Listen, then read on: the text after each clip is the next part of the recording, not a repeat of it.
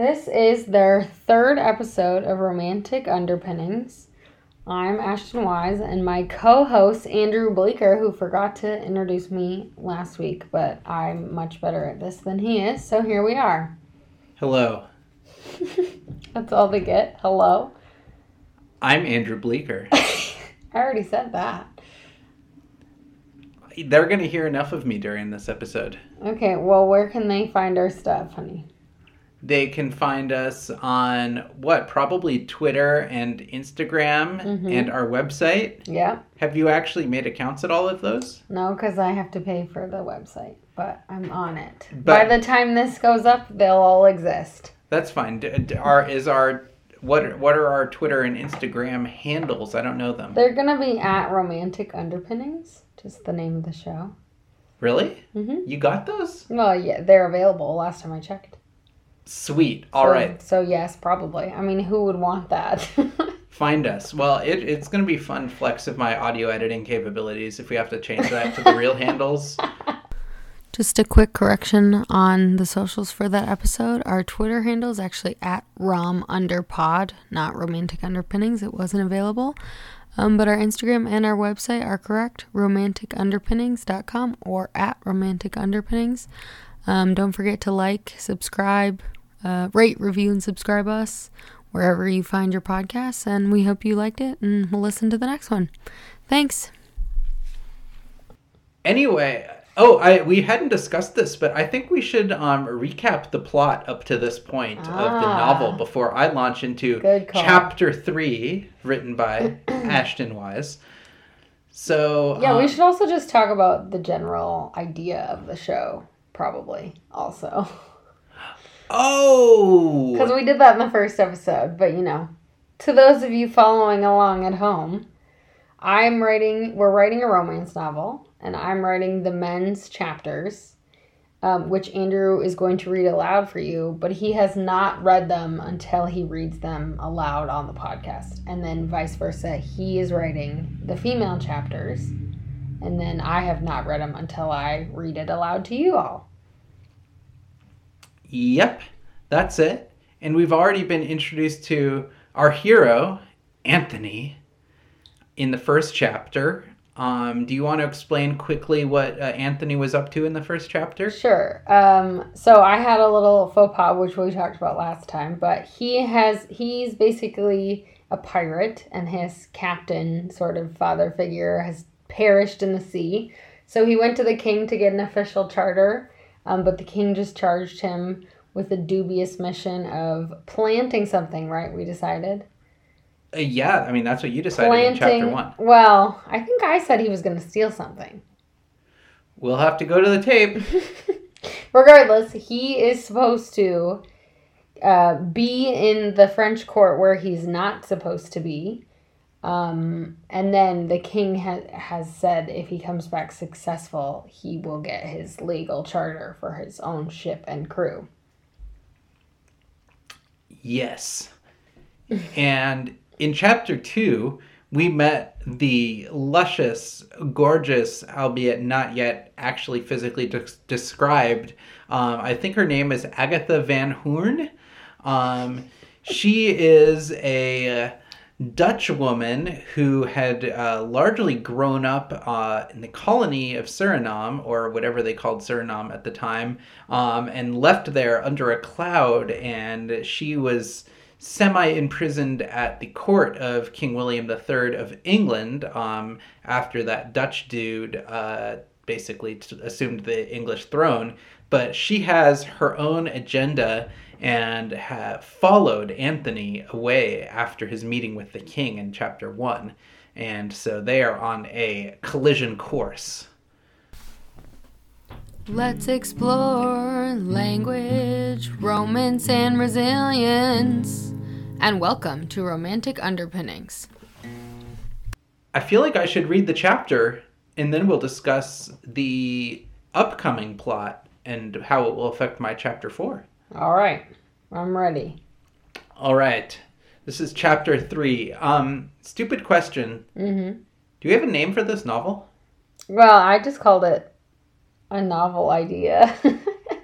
um, but no, we don't have like an official name. We have a name for the podcast, obviously, but the novel itself doesn't have a name. All right, I smell a Twitter poll coming up toward the end of this series. There you go. Um, we'll have various novel uh, name options, and you can pick the worst one because that's probably what people will do. um, anyway, uh, I will start reading chapter three from Anthony's perspective. It was a solid 24 hours before Anthony felt like he could safely consume sustenance without being concerned that he might get to remake its acquaintance on a second meeting. He strode out into the night on the following day. He strode out into the night on the following day? Yeah. So it's been a full 24 hours since he ceased throwing up, basically. Oh, So I it's see. the following day, right? so yes, the following calendar day, but it is nighttime on that calendar day. Yes, yes. In search of something more than the bread and water he'd been using to regain a clear head. Stella was being extremely generous with her time and lodging, but he needed to take a break from the bawdy house. As he strode into the streets that smelled of other people's wastes, the night's chill nipped at him. The weather was changing from summer to fall, and he could taste the changing season in the air. He thought he might be able to smell the sea from here also, but when he took a deep inhale, all he received was sewer. He shook his head in disgust and stepped over a particularly nasty looking pile of something. There was a tavern close by that he usually frequented. He loved their lamb stew. Anthony felt that a good bowl of stew was exactly what would cure him of the last bits of his hangover. As he walked down the cobbles, he felt strangely lost and adrift. He realized that the feeling was a familiar one, but one he hadn't experienced after finding his place with Henry.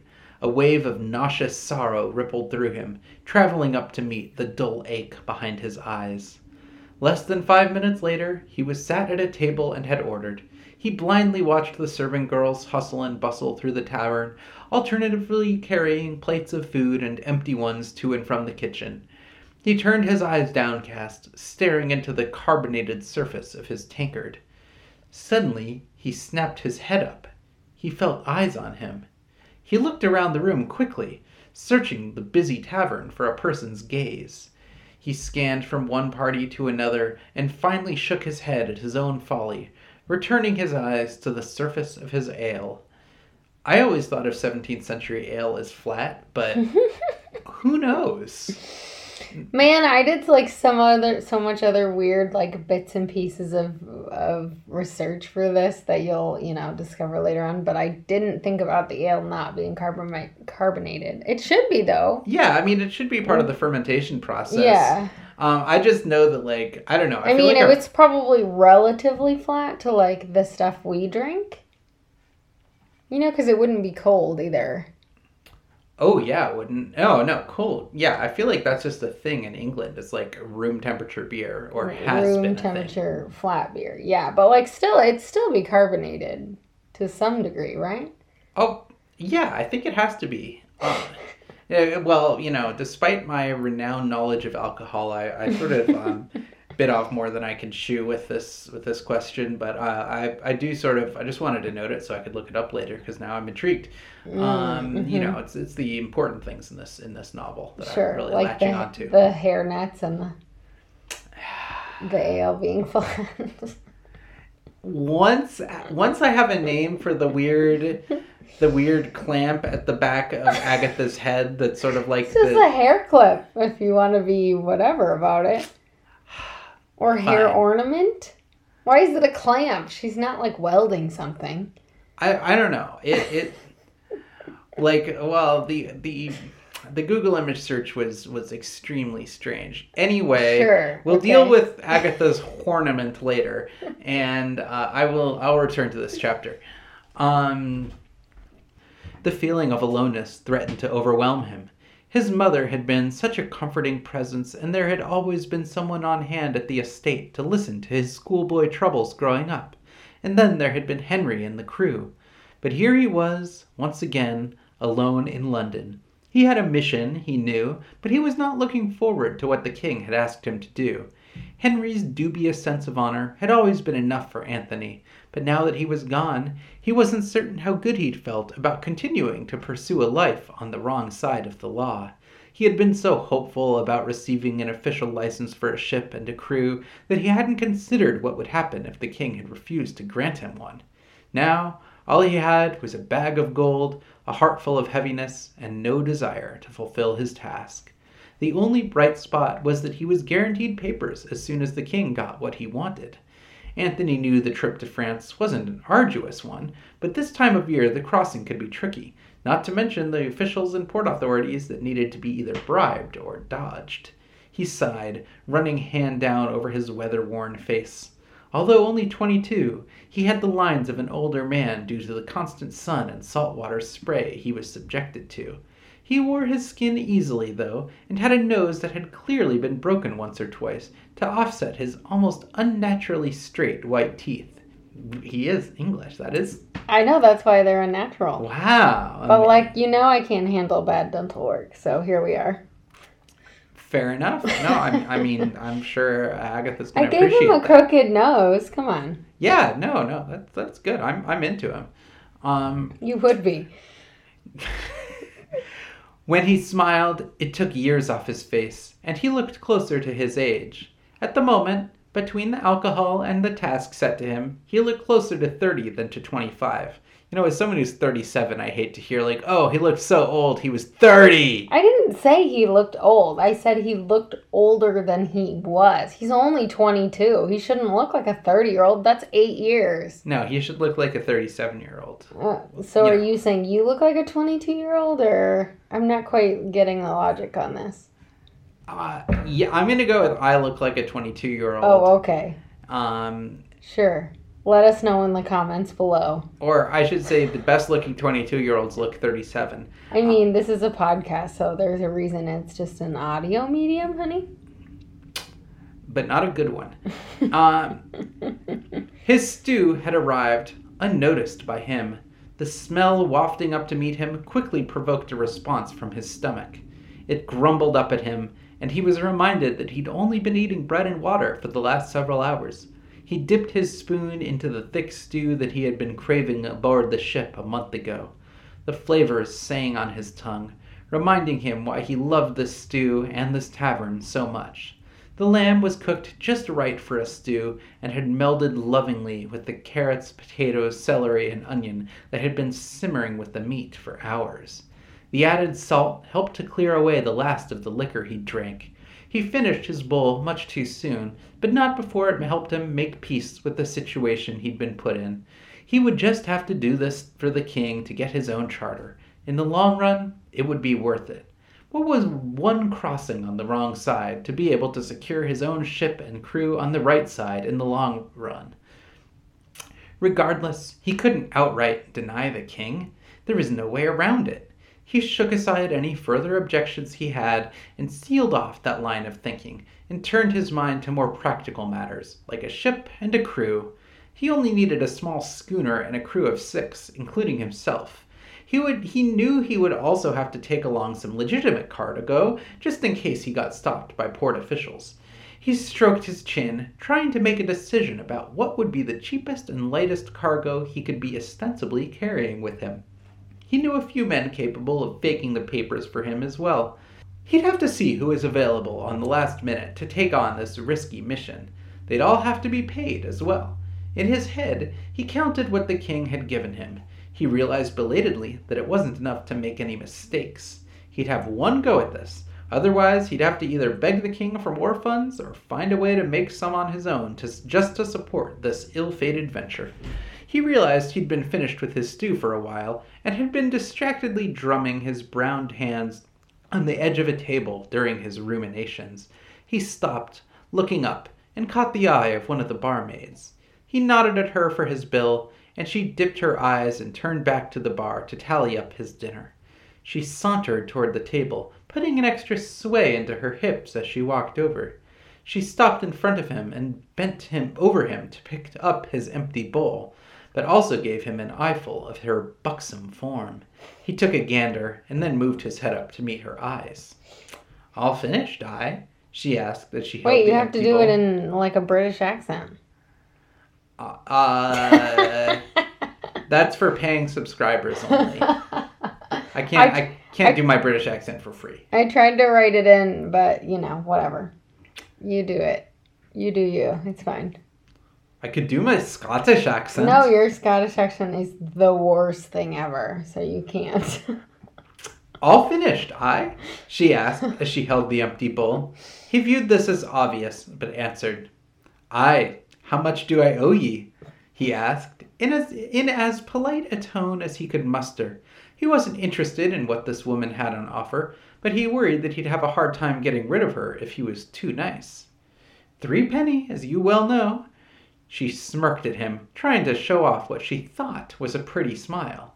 He only saw the tired lines around her eyes and the weight of the dishes laden in her hands. He smiled up at her and placed the money on the table. Thank ye. The stew was as good as ever, he said as he stood up.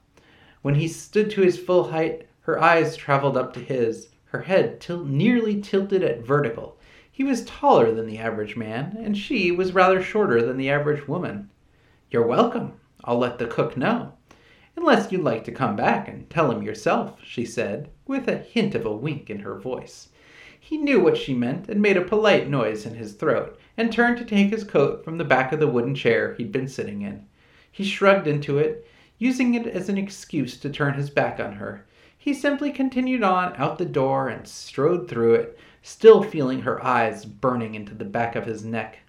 A blush started to creep up the back of his shoulders to meet his hairline.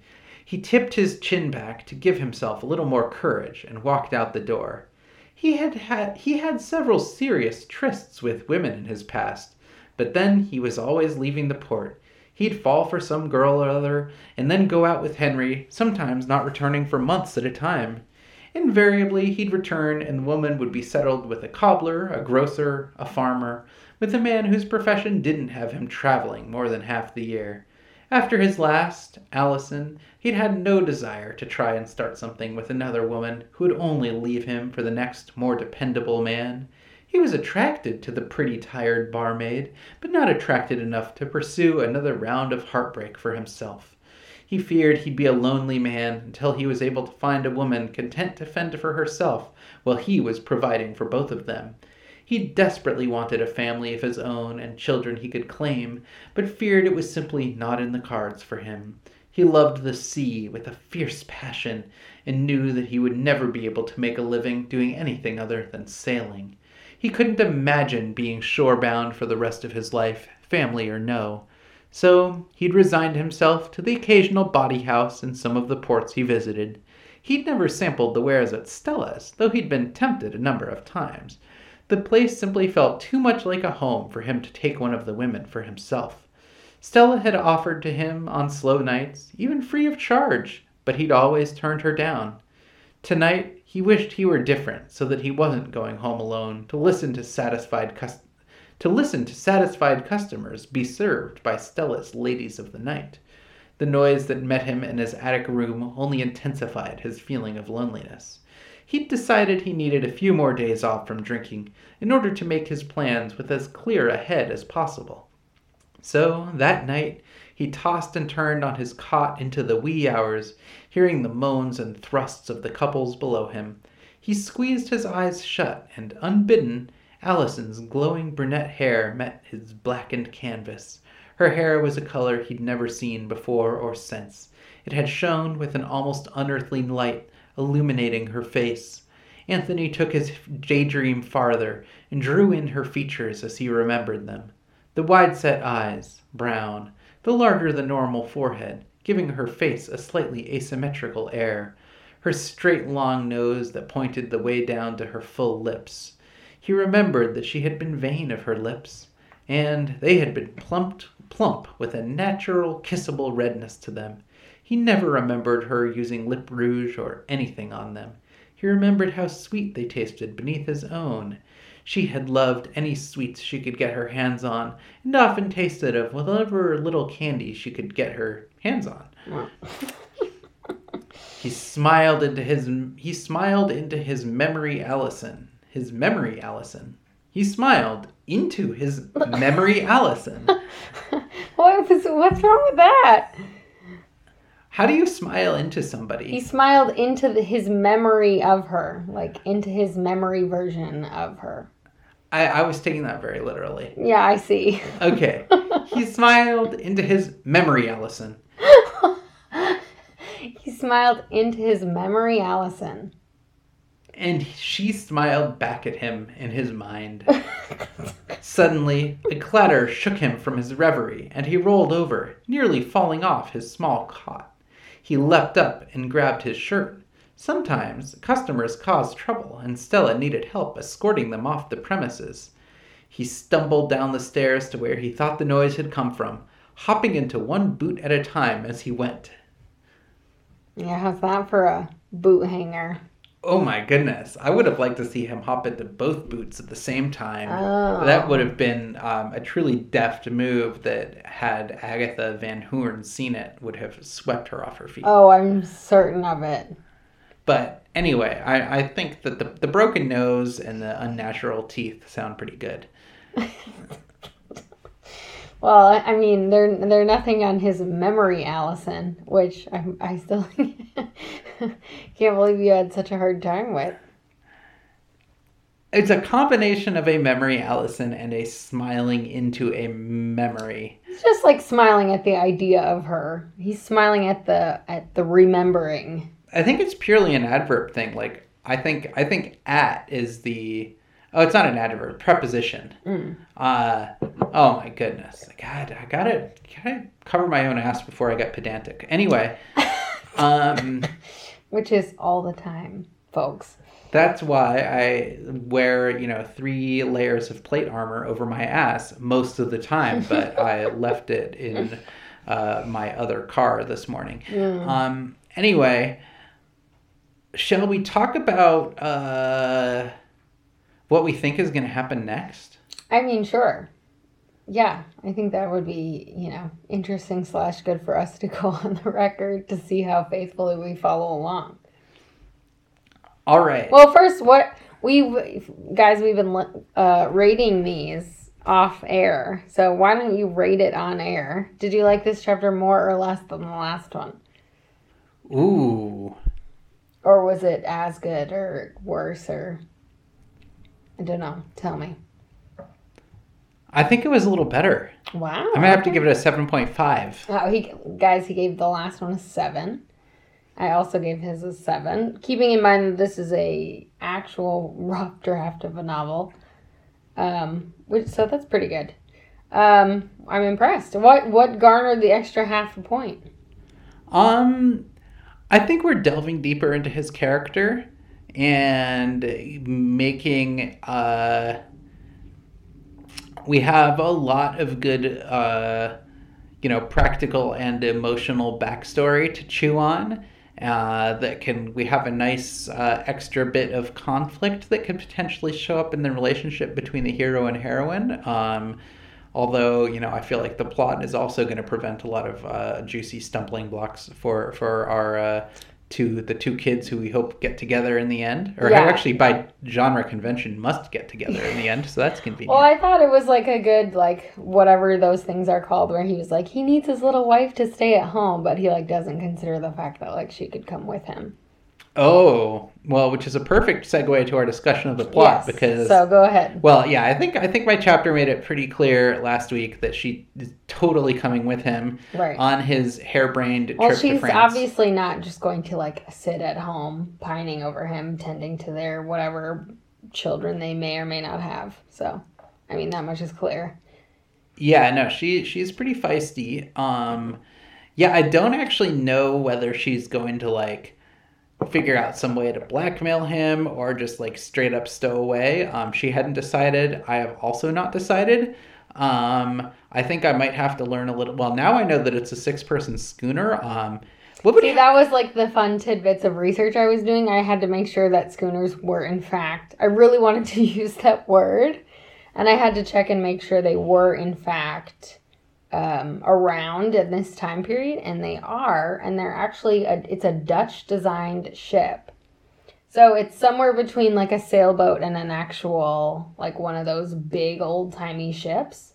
but they're purported to be very fast, but can also haul cargo and passengers. But they're much smaller than like an average like cargo ship that you'd go to the Americas or something.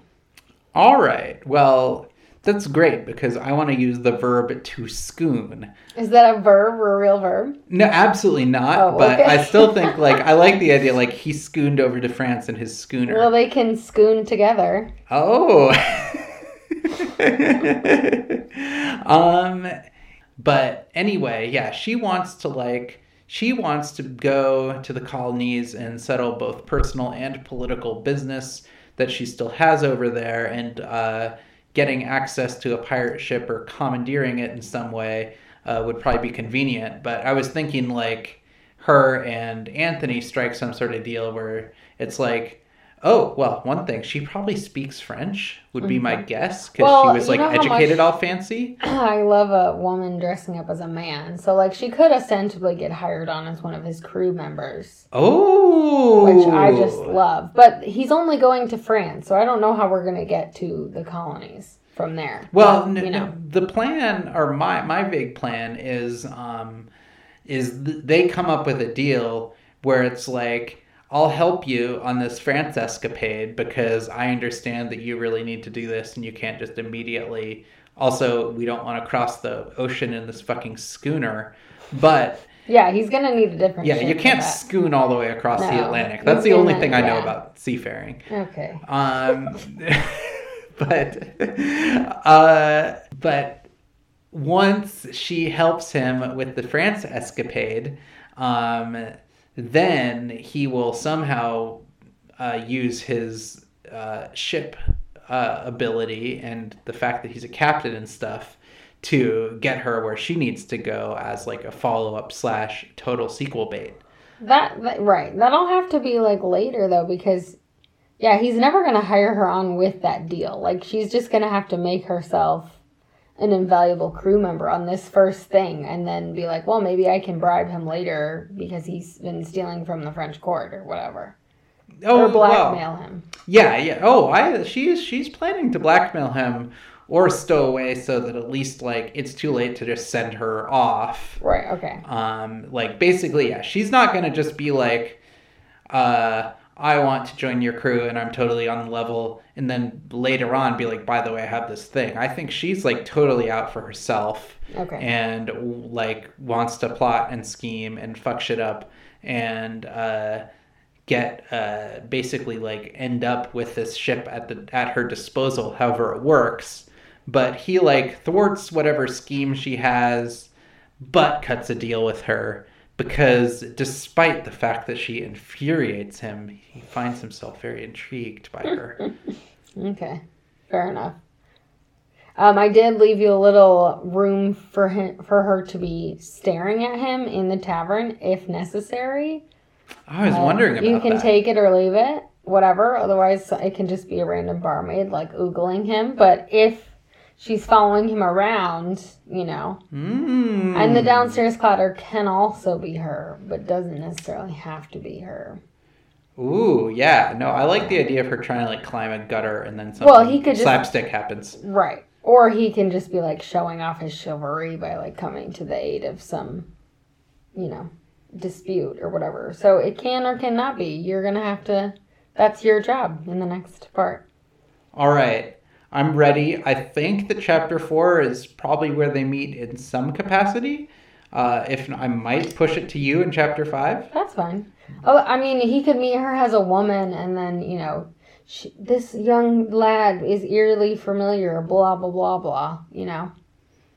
Hmm. He can meet her as Agatha doing whatever she's doing. Oh, And oh then, yeah. He can't get her out of her mind. And this young boy's eyes are really reminiscent of her, or something, or there's something about her that's him that's really familiar, or whatever. Ooh, this could work. This could work.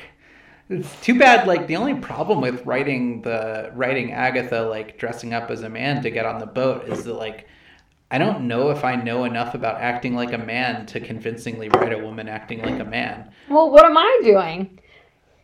You're already writing a woman. I know, but but she isn't trying to act like a man. so, are you saying my my uh, first two chapters aren't convincing as a woman trying to act like a man? No, you're fine. no, you you know everything about men. Oh, I do. Huh? Yeah, no, I think you know more about men than I do. so I'm at a distinct disadvantage here. Well, I'm not at a disadvantage overall, but I'm at a disadvantage if she has to like like talk about you know um, like college football or something with the other crew members. I don't think college football is around in 1690. Lucky for you. You're right. Um, that just makes it harder because like that's the only thing I can sort of like default to if you're, I have to like gonna have get to in talk a about conversation. you're gonna have to talk about ship talk, which I know you are equally as good at, at that. Oh yeah, oh totally. Like, hey, hello, sir. Do you enjoy schooning as much as I do?